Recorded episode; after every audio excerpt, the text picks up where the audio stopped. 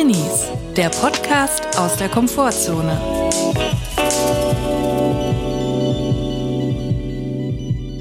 Hallo und herzlich willkommen zu einer neuen Folge Drinis. Ähm, wir hoffen, es geht euch okay, und wenn nicht, dann ist es gerade jetzt auch ganz besonders okay. Wie wahrscheinlich die meisten von euch sind wir mit unseren Gedanken jetzt gerade woanders, nämlich in der Ukraine. Die ganzen letzten Tage habe ich die Nachrichten verfolgt und Julia, du glaube ich ja auch. Mhm. Und wir wollen es jetzt eigentlich transparent machen. Es ist jetzt Montagmittag, wenn wir aufnehmen, und wir wissen ja auch nicht, wie sich alles entwickelt und was passiert, und wir waren uns unter anderem deswegen auch nicht sicher, ob wir überhaupt eine Podcast-Folge machen sollen. Unsere Gedanken sind jedenfalls nicht hundertprozentig hier. Die meisten Gedanken sind auch nicht lustig gerade. Wir haben uns jetzt aber gesagt, dass wir es trotzdem mal ausprobieren und gucken, wo es hinführt.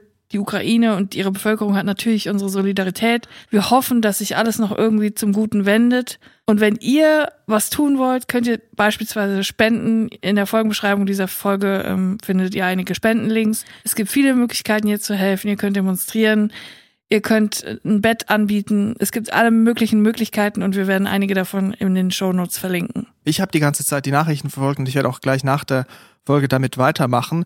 Es war aber manchmal auch so, dass man sich davon e- etwas entziehen muss. Manchmal ist es einfach too much, und man kann auch nicht die ganze Zeit jo.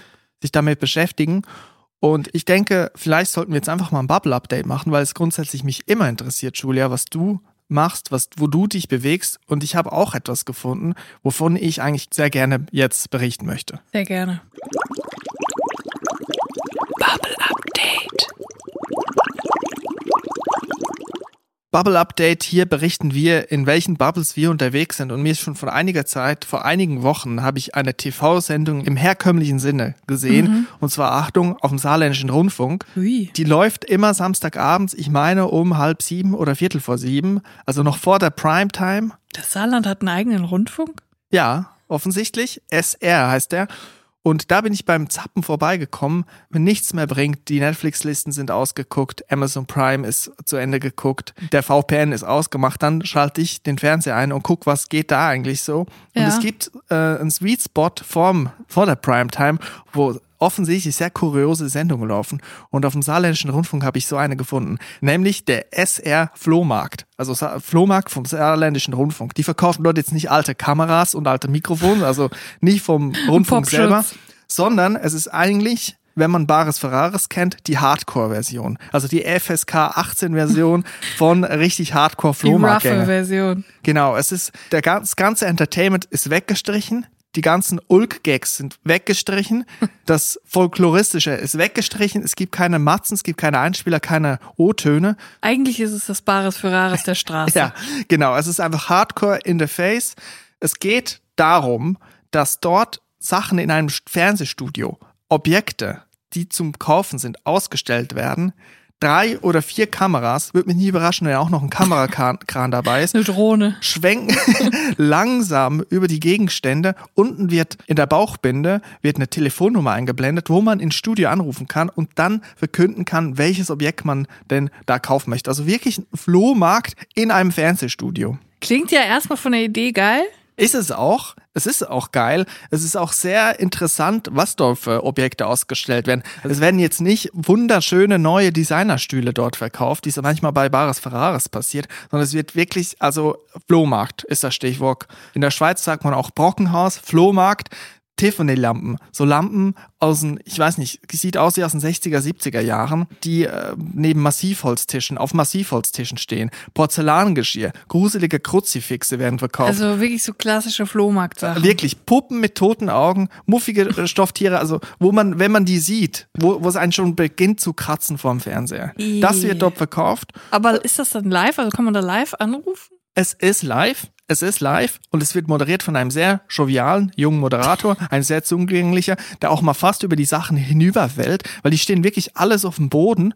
Es sieht aus, als hätte man das spontan so aufgebaut. Ist wahrscheinlich auch so. Spontan jetzt hat man sich überlegt, wir machen jetzt einfach eine Live-Sendung und verkaufen die Sachen von unserer Nachbarin. So sieht's dort aus. Es ist aber wirklich eine absolute Low-Budget-Idee. Es ist Low-Budget, es ist einfach und irgendwie gefallen mir einfach diese einfachen Ideen im Prinzip auch. Ja. Also man ruft da an und es wird wirklich, man könnte jetzt denken, die Leute trauen sich nicht anzurufen. Es klingelt im Sekundentakt. Hast du da auch schon mal was gesehen, wo du gern angerufen hättest? Oder ist das eher so nur Trash? Also es gibt, es gab mal so zwei, letztens so zwei Ernie und Bert Figuren, Stofftiere, aber da denke ich mir so, warum sollte ich da sechzig Euro für Ernie und Bert ausgeben aus den achtziger Jahren, die schon irgendwie so ein bisschen angeranzt sind. Ja. Aber es klingelt im Sekundentakt und die Leute sind auch nicht scheu. Das Lustige ist, es gibt natürlich eine Zeitverzerrung zwischen Fernsehbild, was sie zu Hause empfangen, und das, was wir sehen. Wir sind ja dann quasi im Studio. Der Moderator hat das live vor sich und die Leute zu Hause haben eine Zeitverzerrung. Und dann gibt es auch wunderschöne Kommunikationsprobleme. Ich hätte gerne die Tiffany-Lampe ganz hinten in Gelb und Grün und dann muss erstmal die Kameraperson das alles suchen, wo ich auch denke, die müssen ja wahnsinnig... also die Ahnung haben von diesen Objekten, was jetzt was ist, dann sucht die Person das an der Kamera, versucht es reinzuzoomen, ist vielleicht am falschen Objekt und dann sagt die Person direkt schon zu Hause, nein, falsches Objekt, obwohl dann die Kamera schon beim richtigen ist. Also es ist wirklich wunderbar. Der Moderator fällt manchmal über die Sachen, die Kameraleute fangen das selber ein und es ist wirklich schweineteuer, die Sachen. Also so Porzellangeschirr für dreihundert Euro. Es ist uh, wirklich sehr das teuer. Das ist wenigstens Meißner Porzellan oder No Name? Meißen, der Name ist dort noch nicht gefallen. Also das sind entweder, es ist wirklich so Insider-Sachen, da rufen Leute an, die wirklich Ahnung davon haben, oder es wird einfach alles gekauft, weil es irgendwie im Fernsehen ist. Oder es rufen Leute aus der Redaktion an, weil zu Hause niemand anruft. Ja. Wir haben im Nebenraum so ein paar PraktikantInnen und RedakteurInnen, die dann da anrufen müssen. Ja, und es ist ja eigentlich Q V C mit Gebrauchtwaren. Das finde ich ja interessant. Und man könnte jetzt da, um das jetzt ein bisschen, ich sag mal, um ein bisschen mehr Pep reinzubringen in die ganze Sache, könnte man natürlich auch jetzt einen Hotbuzzer installieren. Ne? Also wenn man jetzt anruft, in den nächsten äh, dreißig Sekunden kriegt man direkt zwei Porzellanpuppen zum Beispiel. Mhm. Es ist sehr langsam, es ist sehr ruhig und man muss jetzt wirklich sagen, es rufen sehr viele ältere Leute an und ich glaube, die haben einen Heidenspaß. Was N F Ts ja. für junge Leute sind, ist, sind Porzellanpuppen auf dem S R für ältere Leute. Und das möchte ich loben. Also ich glaube achtzehn Uhr fünfundvierzig bis neunzehn Uhr fünfzehn. Jeden Samstag ist das. Das ist keine einmalige Sache. Es läuft jeden Samstag. Und ich glaube, das, da lohnt sich mal reinzugucken. Ich glaube, ich rufe da mal an und bestell und, und kaufe mal eine Tiffany-Lampe. Ja. Ich hätte gerne diese Tiffany-Lampe. Ja, also wenn ich mehr Mumm hätte, hätte ich da schon längstens angerufen. Aber ich habe jetzt auch keine Lust, da die Leute zu verarschen. Das tut mir dann auch Natürlich leid. Nicht. Das ist eine ehrliche Sache, die die da machen. Das ist ein ehrlicher Flohmarkt. Ich finde es auch schön, also das Studio wird maximal ausgereizt. Hinten, links und rechts sieht man schon dieses Gestänge, weißt du, diese Teeträger. Nee, das sind keine Teeträger, aber diese typischen Rig- Rigger-Träger aus dem Studio, weißt du, diese mhm. Aluminium-Ding mit einem Querverstreber. Also sie haben wirklich, die, die nutzen den Platz maximal aus. Da ist auf jeden Fall kein Budget vorhanden, das kann ich dir so sagen. Wahrscheinlich musste der Moderator das ganze Zeug von sich zu Hause mitbringen, das verkauft wird. Wahrscheinlich hat der S R kein Geld und muss sich über diesen Flohmarkt, was wir nicht wissen, das ist wahrscheinlich die Kernquelle des Geldes. Kriegen wahrscheinlich sehr wenig Geld von den Rundfunkbeiträgen, weil S R so klein ist. So nischig. Müssen dann eigene ähm, Geldquellen. Aber S R habe ich wirklich, ich habe das noch nie wahrgenommen. Haben die dann auch, haben die auch eine eigene Soap, so wie Dahorm ist Dahorm oder so? Vom ah, Saarland? Eine saarländische Telenovela? Kann schon sein. Ich glaube, die sind auch so im Verbund mit dem S W R manchmal. Hm? Sehe ich, wenn ich am Nachmittag bei Hier und Heute, nee, wie heißt es? Kuchen, Kaffee oder Kaffee Tee, sorry. Oder Tee. Hier und Heute ist bei von Kaffee N D R. Und Kuchen etwas. Kaffee oder Tee ist eine der besten Serie, Sendungen. Da passt eigentlich der S R Flohmarkt auch ganz gut zu. Ja, ich, das ist ja, glaube ich, da angekoppelt. Ah, verstehe. Jetzt würde mich interessieren, in welcher Bubble bist du unterwegs? Äh, ich habe ja immer so meine Go-To-Places, wo ich hingehe, wenn ich Zerstreuung oder Ablenkung brauche. Und bei mhm. Serien ist es immer äh, Gilmore Girls, schon seit Jahren. Ich glaube, ich habe jede Staffel schon zehn oder zwanzig Mal gesehen. Mhm. Aber ähm, im Moment spiele ich gerne äh, Spiele auf dem Handy. Normalerweise ja eher auf der Switch oder auf der Playstation. Aber jetzt gerade habe ich so ein paar Apps entdeckt äh, von so einer Produktionsfirma, die die T K K G und die drei Fragezeichen Spiele macht. Mhm. Unter anderem, ich glaube, auch noch so Exit-Spiele. Da bin ich noch nicht angelangt, aber die kosten dann halt Geld. Das ist wie halt ein Computerspiel ungefähr. Ich glaube, es kostet sechs Euro neunundneunzig oder so eine App. Gut, man aber, muss für Sachen bezahlen. Genau, aber dafür ist es halt ohne Werbung und es ist ein super Spiel einfach. Also ich habe T K K G gerade gespielt, jetzt bin ich bei drei Fragezeichen. Und die Sachen sind wirklich so wie früher. Ich habe früher am Computer ähm, immer Katjas Geheimnis gespielt. Das war ein Fall von T K K G und das fand ich super spannend und so. Und es ist so Point and Click und man muss Fälle lösen und Rätsel machen und irgendwie ist es ganz cool gemacht. Es gibt so ein Retro-Gefühl, aber man muss auch wirklich denken und man, es, es beschäftigt einen gut. Man kann gut abschalten, weil man sehr damit beschäftigt ist, irgendwelche Rätsel zu lösen. Mhm. Und ich bin gerade voll in dieser Rätselbubble drin. Mhm. Und äh, drei Fragezeichen und T K K G und alles äh, ist gerade voll meins. Geht das so in die Richtung Baphomets Fluch? Kennst ja, du das genau. noch? Ja, Baphomets Fluch ist eigentlich der Classic. Den habe ich früher auf dem äh, Computer auch gespielt. Ja. Und jetzt gibt es, glaube ich, Ich glaube, es gibt auch eine neuere Version für den Computer. Ich glaube, die ist schon zehn Jahre alt. Das letzte Mal, wo ich noch in Anführungsstrichen neuer. Aber halt nicht von zweitausend, sondern von zweitausendzehn. Genau. So. Es ist Point and Click. Ne? Ja. Typisches man Detektivspiel. Man muss ein Buch in der Ecke aufschlagen. Genau. Da ist ein und Code irgendwelche drin.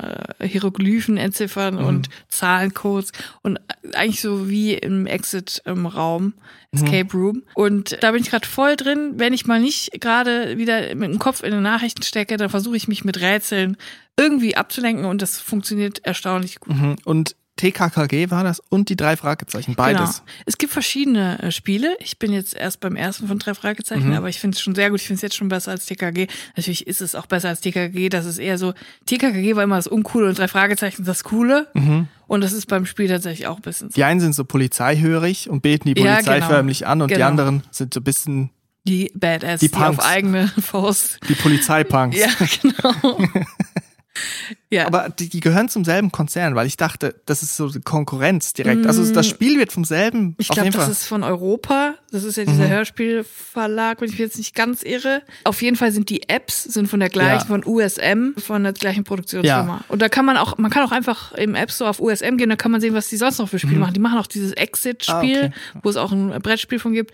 Und solche Apps machen die halt. Und die sind eigentlich bis jetzt alle cool. Man muss natürlich sagen, die T K K G und drei Fragezeichen Communities sind sehr, sehr groß und ich habe fast keine Ahnung davon. Wirklich, ich habe kaum Berührungspunkte mit drei Fragezeichen und T K K G. Deswegen möchte ich jetzt auch nichts Falsches sagen, weil es gibt sehr viele Leute, die sehr viel mehr darüber wissen. Aber wenn das so ist, dass die jetzt beim selben Verlag, zumindest beim selben Hersteller von Gaming sind, ist es ja interessant. Ich war nämlich letztens mit meinen Schokobananen, die ich empfohlen habe. Ich habe das Markenprodukt empfohlen. Übrigens Schokobananen und nicht Gelee-Bananen. Wenn ich das noch einmal lesen muss, da kriege ich echt die Krise. Vielen Dank. Ich habe gedacht, ich habe es ähm, oft genug klargestellt, aber es gibt einen klaren Unterschied Julia, zwischen Gelee es, und Schokolade. Man muss es einfach so sehen. Dem Podcast ist nebenbei Medium und wir müssen es akzeptieren. Es ist unsere Passion, es ist unser Kreuz, was wir auf dem Rücken tragen müssen. Ich bin auf jeden Fall bei einem Discounter gewesen, namentlich Lidl, und habe Schokobananen gekauft.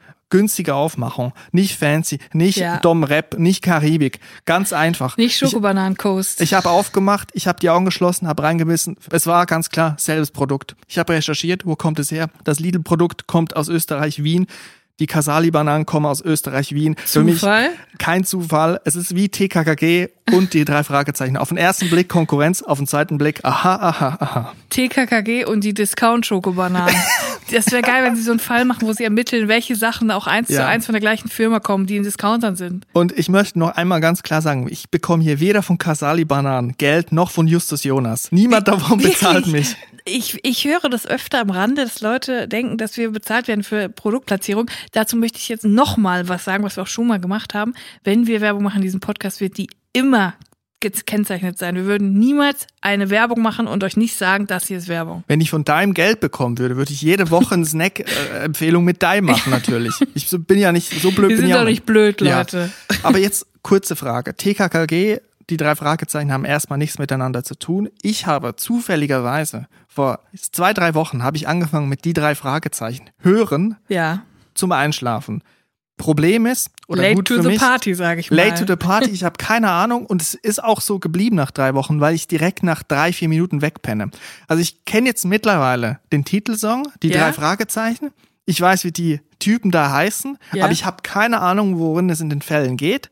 Ich weiß gar nicht, was dabei rauskommt, ob die jetzt cool sind oder nicht cool, aber den Song kenne ich mittlerweile mhm. und es spricht für die drei Fragezeichen, dass man direkt wegpennt. Ist doch eigentlich super, wenn man ein Problem hat einzuschlafen, einfach drei Fragezeichen haben. Ja. Bei mir war es früher genau das Gegenteil, als ich ähm, ein Kind war.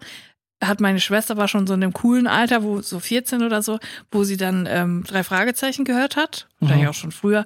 Und ähm, ich fand das super gruselig. Ich war noch T K K G. Ich habe zu den Zeiten noch T K K G gehört, als es noch das Blockflöten-Intro gab, also richtig nervig. Und dann ähm, hat meine Schwester war dann halt so cool, die hat drei Fragezeichen, mhm. mir, mir war es zu gruselig, wie gesagt. Und manchmal hat man ja so ähm, Sleepover gemacht bei der Schwester. Mhm. Hat sie gesagt, heute Nacht schläfst du bei mir, kommst du rüber. Mhm. Dann hat man seine Matratze mitgebracht, also bei uns war das so. Und dann habe ich äh, bei meiner Schwester im Zimmer geschlafen. Mhm. Und dann war natürlich drei Fragezeichen angesagt. Und zwar im Dunkeln, im Bett liegend. Und es ist ja schon so dieses Sinti-Intro von drei Fragezeichen. Ist ja schon für Kinder, mhm. finde ich, schon wirklich creepy. So. Ja. Die drei Fragezeichen. Und du denkst so, was? Was passiert? Ja. So mega. Mit ich finde auch, oder ja, aber auch ja. die äh, Soundeffekte ja. sind super scary. Also ich hatte richtig, richtig Angst davor. Und dann war immer der absolute Albtraum.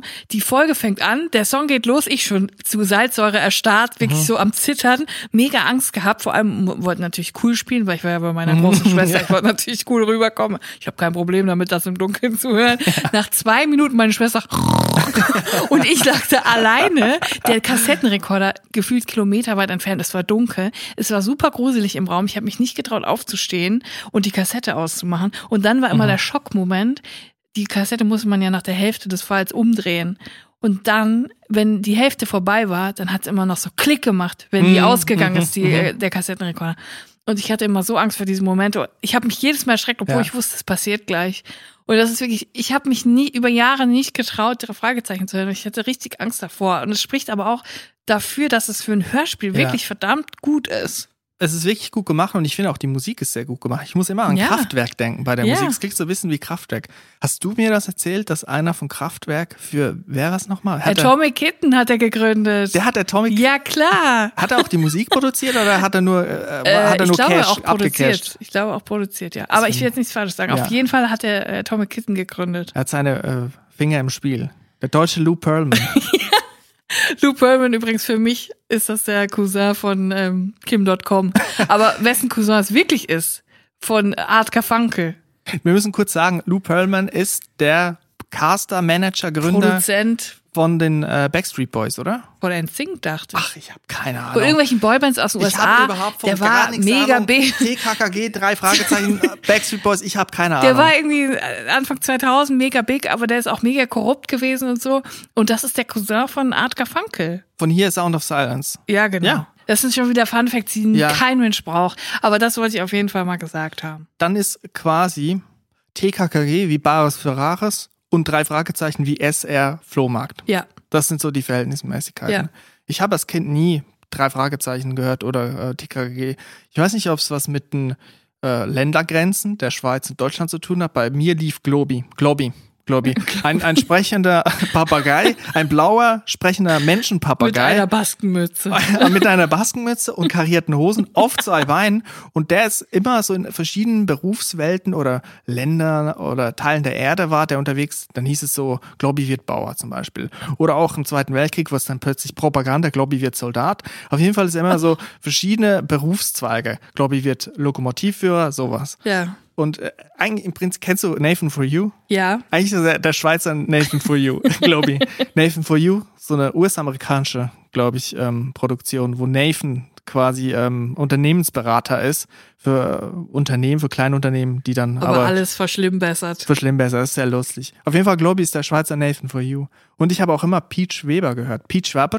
Peach Weber? Ja. Ist eigentlich ein Stand-Up-Comedian. Er nennt sich der erste Sit-Down-Stand-Up-Comedian. Also im Sitzen hat er das gemacht. Ich finde, Peach Weber ist so ein bisschen der Schweizer Otto. Genau, so genau. So die gleiche Schiene. Ja. Und auch dieses, wenn ich da höre, du hast als Kind diese Kassette gehört und das auch auswendig kennt, was die, der da mhm. gemacht hat für ein Programm mit lustigen Liedern und so. Das habe ja. ich bei Otto genauso gemacht. Ja, ja, ein bisschen Schweizer Otto, der Humor ist schon aber anders. Aber irgendwie ist er ja noch cooler, weil er ist irgendwie so ein bisschen links und sagt auch mal was ja. gegen die Rechten. Ja, so, ja. Das macht Otto irgendwie nicht. Der, ja. macht irgendwie, der malt noch die Pfand äh, für die A F D. Und macht irgendwelche komischen Geräusche. Einen kritischen A F D-Ottifanten malt er. Mhm, Aber bei Globi finde ich lustig, ich habe es ja auch schon ein paar Mal gehört und ich finde es lustig, er ist so Peak-Schweizer mhm, einfach. Der redet so krass übertrieben Schweizerdeutsch. Mhm. Excuse So sagt er immer. Globi, Globi ist in der Face. Also wenn es wenn, dir schlecht geht, dann kommt Globi und es geht dir noch schlechter, weil der hat so gute Laune. Excuse, grüezi miteinander. Ich kann das so leider sehr krass. schlecht. Es spricht Walter Andreas Müller, ein Schweizer Schauspieler und Kabarettist. Hat er das auch schon als Kind gemacht, wie bei den drei Fragezeichen? Die waren ja auch noch Kinder, als sie angefangen haben. Ich glaube, Walter Andreas Müller ist schon als siebzigjähriger auf die Welt gekommen. So in meinen Augen ähm, ein weißer, kleiner Mann. Der Schweizer Benjamin Button. Aber zumindest bei drei Fragezeichen hat sich das, die waren ja als Kinder, haben die angefangen und das waren mhm. auch diese Folgen, die wir früher gehört haben, als sie noch ja. Kinder waren. Und ich konnte das nie so richtig ernst nehmen, weil ich habe zu der Zeit, habe ich sehr viele Kassetten von Astrid Lindgren-Geschichten gehört. Mhm. Malita und Pim und der Michel von Lönneberger. Und meine Lieblingskassette war natürlich die Karlsson vom Dach. Und der Oliver Rohrbeck, der Justus Jonas spricht, hat damals als Kind auch äh, Lillebror gesprochen mhm. von Karlsson vom Dach. Und ich kannte diese Stimme nur als Lillebror. Mhm. Deswegen habe ich die ganze Zeit, ich, in meinem Kopf war es natürlich so, als würde Lillebror jetzt auf einmal in U S A, in Rocky Beach ja. einen Fall lösen. Das war total absurd.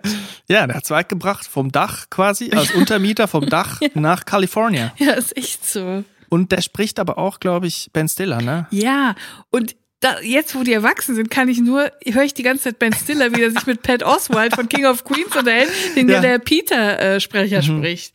Und das ist halt auch verrückt, wenn man die Stimmen halt auch noch aus anderen mhm. Universen kennt. Und ich finde nach wie vor übrigens, dass äh, die Stimme von Oliver Rohrbeck, Justus Jonas, klingt wie die Stimme von Kevin Kühnert. Ja. Und wenn Kevin Kühnert spricht, denke ich ja. jedes Mal, Moment, Justus Jonas, just, bist du es? Also wenn, äh, wenn äh, Oliver Rohrbeck mal nicht kann, dann kann Kevin Kühnert ja. einspringen. Ohne Scheiß. Bei mir ist es auch so, also wie gesagt, ich krieg nichts mit von drei Fragezeichen. Ich weiß gar nicht, um was es geht. Ich weiß, die sind Detektive, aber nach dem Intro, nach zwei, drei Sätzen penne ich weg. Aber ich bin mittlerweile eigentlich mehr gespannt darauf, wie es wird, wenn die in den Stimmbruch kommen. Ich bin jetzt ganz am Anfang bei Folge irgendwie sieben, acht so. Und ich bin dann gespannt, wie die, wenn die, ähm, die Jungs quasi, diese Sprecher, diese sehr jungen Sprecher dann in den Stimmbruch kommen. Ich finde, die machen das wirklich erstaunlich gut, auch im ganz jungen Alter schon.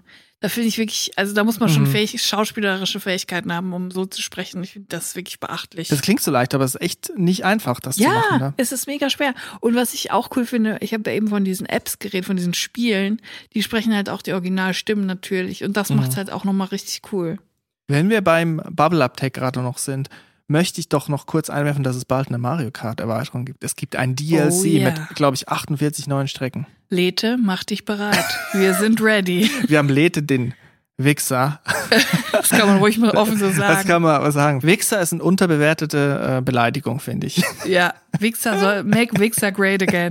Das sollte man wirklich öfter sagen. Lette, der uns die ganze Zeit geschlagen hat. Ich glaube, im Sommer war es. Ich bin mir nicht mehr sicher. Aber also wir, nicht wirklich geschlagen, sondern bei Mario Kart geschlagen. Ja, aber wenn ich ihn sehen würde, dann... Für mich fühlt es sich so an, als hätte er uns wirklich geschlagen. Weil wenn man uns in Mario Kart schlägt, ist das wie ein Schlag ins Gesicht.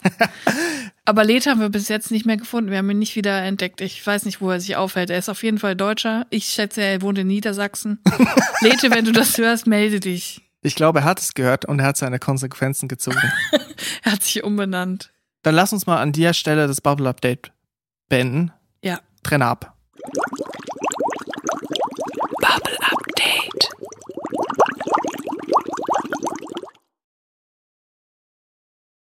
Ich muss sagen, bei all der Zerstreuung, die ich äh, täglich suche, habe ich auch eine, Se- eine neue Serie angefangen, beziehungsweise nicht mehr so neu, aber ich habe sie angefangen und bin sehr enttäuscht und habe nach der ersten Folge abgebrochen. Und zwar handelt es sich um äh, The Book of Boba Fett, ja. das Spin-off von äh, Star Wars Boba Fett. Nach der ersten Folge habe ich es abgebrochen, ich konnte es nicht mehr. Ich hat mich so einfach nur genervt. Für mich war das eine Folge lang, Jeff Bezos wird von äh, wird von Leuten gefoltert im Sand.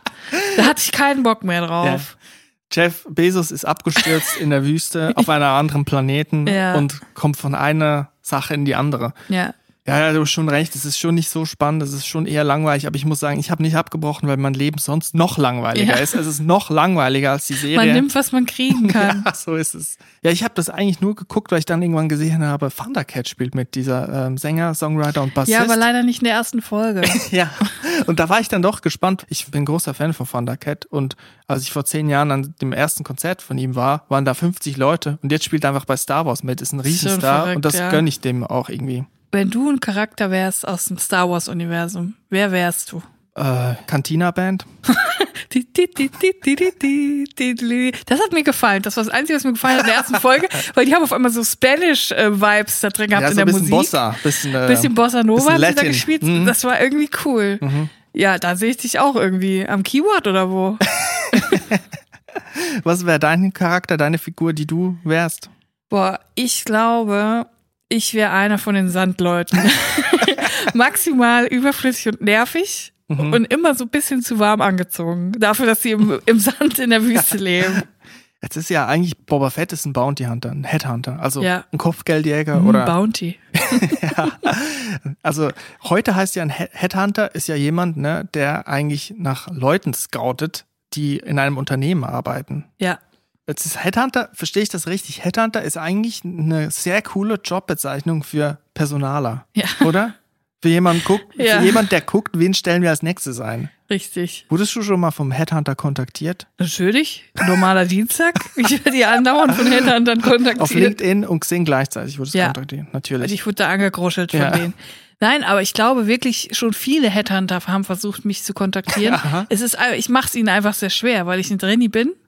Aber ich glaube, wenn ich jetzt rausgehen würde auf die Straße, da würden mir zwanzig Headhunter entgegenspringen und sagen, ich habe sie zuerst gesehen und würden so mich anfassen, um mich zu markieren. Jetzt stell dir vor, du bist ein Drini-Headhunter, du scoutest einen Heiner Schmidt, den neuen Konzern-C E O deines Konzerns, auf LinkedIn, kontaktierst ihn, machst ein Date in seinem Anwesen aus und dann gehst du da hin und dann merkst du, scheiße, das ist nicht der Heiner Schmidt, von dem ich dachte, dass es ist. Sitzt da mit ihm am Fliesentisch, mit einem Massivholzschrank, im Fernseher läuft Saarländischer äh, Rundfunk, Flohmarkt. Und du merkst, das ist gar nicht der Typ, der äh, in den Rängen von Credit Suisse und Nestle Fuck, abhängt. Das ist der Bademeister vom Freibad Recklinghausen. Der auch weiß, wie man ein Unternehmen führt, aber vielleicht nicht so ein großes, wie ich jetzt äh, Ein anderes Scouter. Unternehmen. Ein anderes Unternehmen. Und dann natürlich als Drini problematisch, man kann dann nicht einfach abbrechen und sagen, sorry, du bist nicht der Heiner, den ich dachte, ja. von dem ich dachte, der du bist. Dann muss man es durchziehen. Ich würde es durchziehen. Also wenn ich da schon sitzen würde und Heiner würde mich mit erwartungsvollen Augen anstarren und seinen, seinen Job-Opportunities ins Gesicht sehen, da würde ich sagen, Heiner, du bist unser Mann für B M W. Go for it. Du bist also, jetzt C E O von B M W Europe. Also lieber den Typen einstellen, als sagen, nee, ja. das geht nicht. Und dann aber selber vielleicht kündigen. Ja, dann weil sofort dann kündigen und das Land wird. verlassen, weil es wird sehr peinlich für dich. Aber einfach, um der peinlichen Situation zu entgehen, würde ich dann einfach das Land verlassen. Ihn einstellen, aber sich selber ja. äh, freistellen ja. kündigen. Genau. Ja. Ich, ich war, ich war tatsächlich schon mal Opfer eines Headhunters. Ich, und ich sage wirklich Opfer, weil eigentlich im Prinzip Klient, ne, wäre es wahrscheinlich. Ich war schon mal Ziel eines Headhunters. Und früher als Teenager habe ich mal in ein paar Bands gespielt. Und dann war es mal so, dass wir einmal hatten wir einen Gig im großen Zürich. So, einer von uns hat dann angefangen zu studieren und der hat dann an der ähm, an so einer Party von dem Studiengang, in dem er studiert hat, gab es dann so eine Party. Die haben ein Lokal gemietet und da haben verschiedene Bands dieses Studiengangs haben gespielt. Cool. Und wir waren eine davon. Und wir waren halt, wir haben es halt ernst genommen so. Wir waren halt teilweise auch schon, im, glaube ich, im Jazzstudium. Also wir, wir haben es richtig ernst genommen. Wir ja. haben unsere Tonleitern haben wir geübt, unsere Arpeggios, wir waren bereit. Deine Jazz-Standards. Ja, ja, und die haben halt auch gedacht, diese Veranstalter in dieser Fachrichtung dieses Studienganges haben halt gedacht, ja gut, die nehmen es wirklich ernst, die machen wir mal am Schluss unseres Abends. Und zwar um halb eins oder eins Uhr nachts spielt ihr dann. Diese kleine Party hat sich als gar nicht so kleine Party herausgestellt. Das war so ein Mini-Festival eigentlich. The Dome. Ja. Und hat irgendwie schon um siebzehn Uhr angefangen. So. Ja. Und wir mussten aber warten bis halb eins.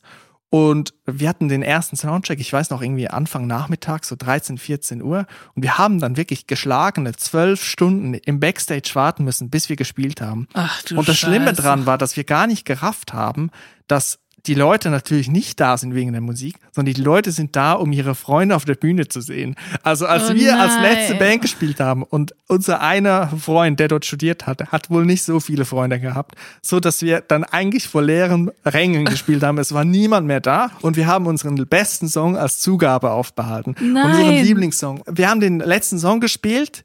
Wir sind von der Bühne gegangen und wir haben uns gefragt, komm, komm, wir spielen einfach die Zugabe. Es ist eh niemand mehr da, es sind nur noch die beiden Veranstalterinnen da und der eine Freund von der.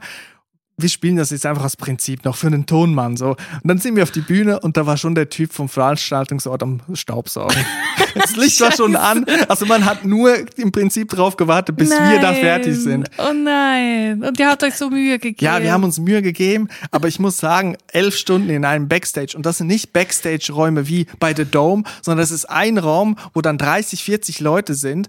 Und man muss da reden miteinander, man muss den Snackmix von Lorenz teilen miteinander. Es gibt vielleicht noch einen Rivella in der Ecke, so wenn man Glück hat. Was das angebrochen ist. Das ist nicht lustig mit so vielen Leuten. Und was ich eigentlich sagen wollte, an diesem Abend haben die dann auch irgendwie, ist noch einer vorbeigekommen, von dem wir gar nicht so genau wussten, wer das ist. Und der hat dann so gesagt, ja, wollt ihr mal vorbeikommen? Ich habe hier so ein Büro, ich kann euch helfen, wenn ihr irgendwie Unterstützung braucht bei der Band. So Booking und P R. Oh, oh. Und das Lustige war, er war nicht beim Konzert dabei.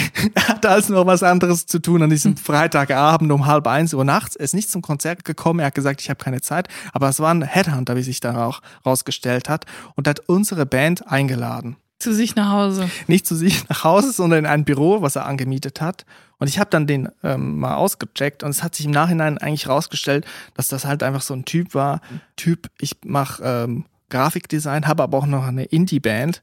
Ähm, als letzter Ausläufer der Indie-Welle, irgendwie zweitausendzehn oder so. Ich habe mhm. noch die letzten Röhrenjeans bei H und M im Ausverkauf noch abgegriffen, damit ja. es noch reicht für die nächsten fünf Jahre meiner Indie-Rock-Karriere. Meine Snakebites-Piercings sind ja. noch nicht ganz rausgewachsen. Ja, und dessen Band ist wohl gar nicht gelaufen, ist dann auf die Idee gekommen, ich mache jetzt ein Büro, hol mir junge Bands, lass die mir wirklich, ich glaube, es waren zehntausend Franken, den wir dem bezahlen sollten, damit er uns oh. irgendeinen Zwei-Jahres-Plan äh, stellt. Oh der hat dann wirklich eine Flipchart reingerollt. Ich mache, es ist wirklich ernst, es ist kein Ein Witz, der hat eine Flipchart reingeholt mit seinen engen Röhrenjeans und seinen Stiefeln. Er sah aus wie einer von Mando Diao im Prinzip. Er hat die Flipchart reingerollt und ich habe dann gefragt, ja, was kannst du uns denn bieten? Dann sagt er, ja, ganz einfach, ihr gebt mir zehntausend Franken und ich mache einen Zwei-Jahres-Plan. Und dann hat er original einfach zwei Ringe gezeichnet, die so ineinander greifen. Und dann der, der linke Ring ist das erste Jahr und der greift dann in den zweiten Ring und das ist das zweite Jahr. Und ich habe dann gesagt, ja, aber was machst du denn da? Ja, das kann mir dann noch zusammen gucken. Und er wollte halt einfach zehntausend Franken von uns. Und wir hatten natürlich kein Geld, weil wir waren Schüler, teilweise oh Studenten. Ja, das war meine Begegnung mit einem Headhunter. Das macht mich traurig, wenn ich denke, dass andere Bands dem vielleicht zehntausend Franken gegeben haben. Ja. Dafür, dass er dann zwei Ringe gezeichnet ja, hat. Ja, da waren so Bands und da war nämlich auch dann, was nach Indie-Rock kam, war dann diese ähm, Balkan-Brass-Bands und dann wurde es ja direkt abgegriffen von äh, deutschen Brass-Bands, Moop Mama und oh, diese ja. Typen. Und der hat dann versucht, quasi auf diesen Zug aufzusteigen, wollte aus uns so eine Moop Mama-Band machen. Also Posaunenmichi aus München. Genau, genau. Der hat noch eine Kaffeerösterei und einen äh, Fahrradladen und das sollten und wir dann surft so. Auf der Eiswelle. Dieses Leben sollten wir leben. Wir haben das natürlich, es gab ein Treffen mit dem, ne? Also. Aber allein für diese Geschichte hat es sich doch schon wieder gelohnt, dahin zu gehen. Ja, das war dann jahrelang ein Running Gag. Habt ihr wenigstens einen kostenlosen Kaffee oder so gekriegt? Ich glaube, ein Wasser gab's. aus, dem, aus der Leitung. Leitungswasser natürlich. Also ich muss jetzt auf jeden Fall noch eine ernstere Sache klären, und zwar eine Richtigstellung habe ich vorzunehmen. Mhm. Ich habe es auch schon auf Instagram äh, letzte Woche gemacht. Ja, ich, ich weiß, möchte, worauf es, du ich möchte es aber hier nochmal sagen, weil ich, mhm. ich kann es nicht mehr tragen. Ich bekomme so viele Nachrichten zu diesem Thema. Ich muss es jetzt wirklich einmal hier für die Nachwelt richtigstellen. Und zwar habe ich in der letzten Folge gesagt, dass das ehemalige N D R-Maskottchen Antje eine Robbe mhm. sei. Mhm. Es ist ganz klar und auch offensichtlich, dass Antje keine Robbe war, sondern ein Walross. Ja. Du hast dich mit der Walross-Community angelegt. Ich habe mich mit der Walross-Community angelegt und dann muss ich jetzt einmal dazu sagen, nachdem ich mich wirklich schon so schlecht gefühlt habe und das Ganze offiziell aufgeklärt habe, hat mir eine Biologin geschrieben, die gesagt hat, dass Walross, Walrösse, Walrossata, Walrossi mhm. gehören im weitesten Sinne zur Familie der Robben. Ja. Es gibt also kein richtig oder falsch in diesem Fall. Ich möchte nur sagen, Antje war speziell gesehen ein Walross. Das möchte ich jetzt mal klarstellen. Und ja, das ja. Urmel war ein, ist ein Dinosaurier. Das möchte ich jetzt auch noch sagen. Ja, Julia, dann danke ich dir für diese Richtigstellung. Ich glaube, unsere HörerInnenschaft wird sich auch äh, darüber freuen und endlich können wir unter dieses Thema einen Schlussstrich ziehen. Ja. Obwohl ich ja immer noch finde, Walross einfach ein Tier zu nennen, aus zwei anderen Tieren einen Namen zu nehmen. Wal und Ross finde ich immer noch ein bisschen unfair. Bisschen peinlich auch irgendwie für die Biologie-Community. Ich finde, wir sollten an diesem Punkt jetzt mal einen Schluss machen mhm. ähm, für diese Folge. Es ist alles ein bisschen anders als sonst. Seid gnädig zu euch. Haltet durch. Ähm, bleibt gesund und versucht irgendwie äh, Pausen zu machen zwischen den ganzen News, die einen fertig machen. Also passt auf euch auf. Und wir hören uns dann hoffentlich nächste Woche wieder. Ich wünsche eine gute Woche. Auf Wiederhören und tschüss. Tschüss.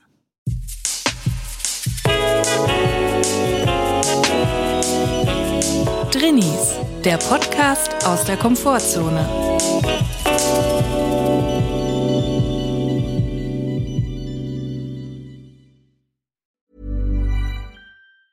Ever catch yourself eating the same flavorless dinner three days in a row?